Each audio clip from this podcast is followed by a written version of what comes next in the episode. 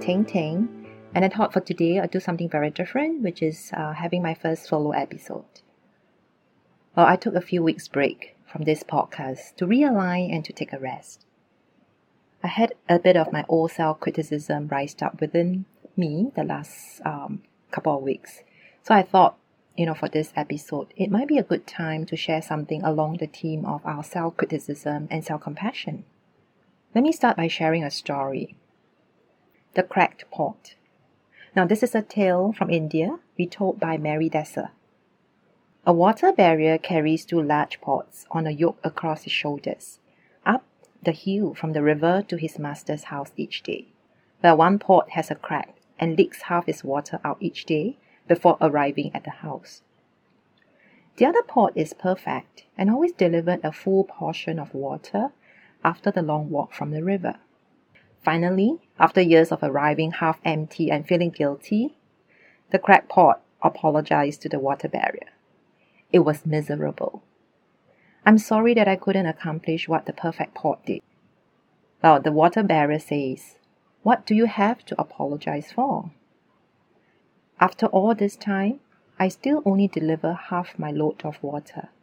I make more work for you because of my flaw said the cracked pot. Well, the man smiled and told the cracked pot, Do you see those lovely flowers growing on the side of the path where I carried you? The flowers grew so lovely because of the water you leaked. There are no flowers on the perfect pot site. Now, what does this cracked pot story remind you of? Well, it reminded me that I'm my hardest critic there is always this inner voice will come whispering to me once in a while that I'm not up to standard. Well, is my podcast good enough for people? There are actually better ones out there. Is it really adding value to people? Well, I notice when I don't get to see the light at the end of the tunnel, or when I'm not getting enough validation, this inner judge voice will appear. And this voice makes me lose confidence and momentum to move forward. If you have been working hard the last few months, well, it could be, you know, searching for a new job, reinventing your services, working more with less.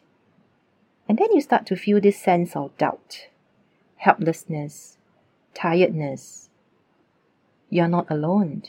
I'm totally with you.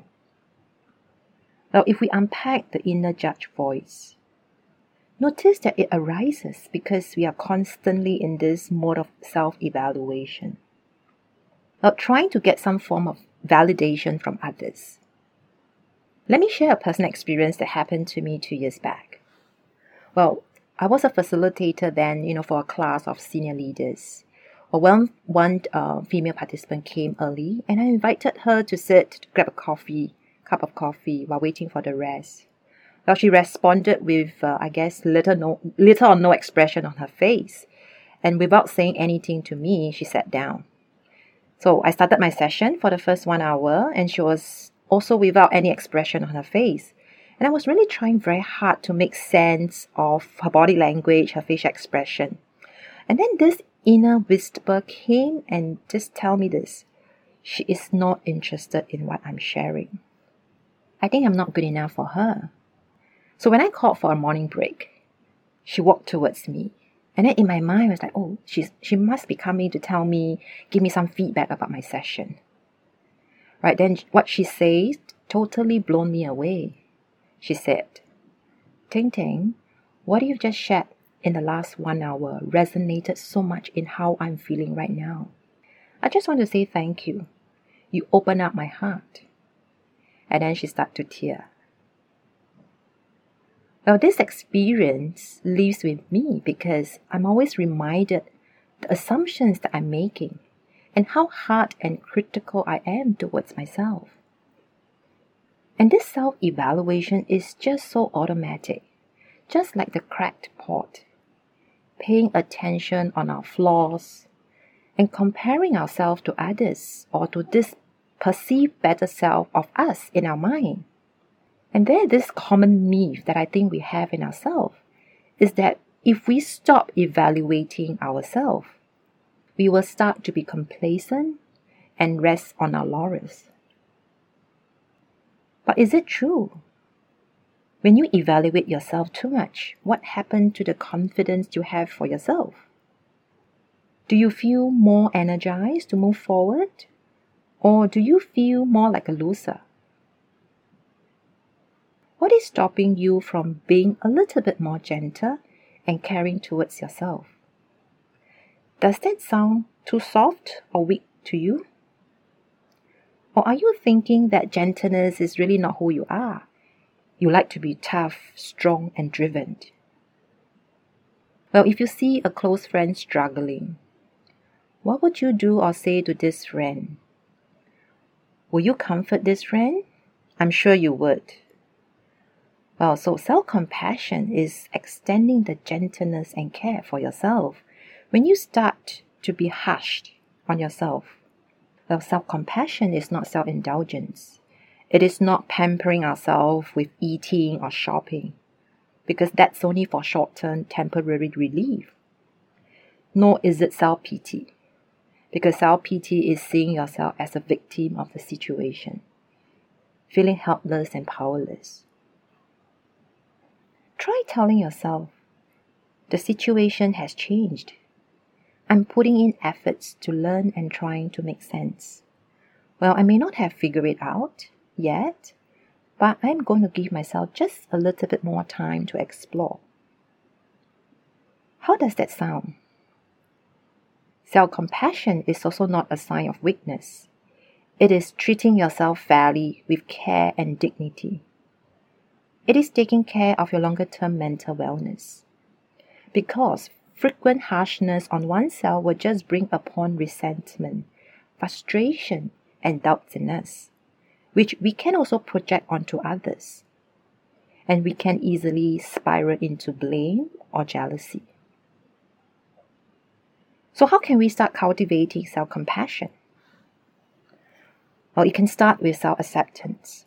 As difficult it may be, once we are present and accept our current situation and understand that the current situation is what it is, it actually frees us. We accept our limitation in this current moment. We accept that the situation is tougher than what we thought it is. We accept that we have not figured the solution out yet. We describe the situation as what it is, and we actually stop laboring ourselves for what or for who we have not become. Well, in this way, we are actually practicing being present with the current situation and not what the situation should be. When we accept, you notice that we stop resisting. And when we stop resisting, our mind actually expands to start to try, to start to experiment. It's just like how we accept that a child will fall when he's learning how to walk. We will not resist the fall, but encourage the child to just keep going. Now we accept that falling is just part of the process of learning to walk.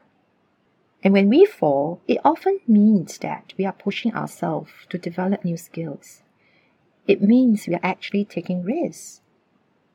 So our so called not good enough can lead us to possibilities we never imagined, just like the lovely flowers watered by the cracked pot.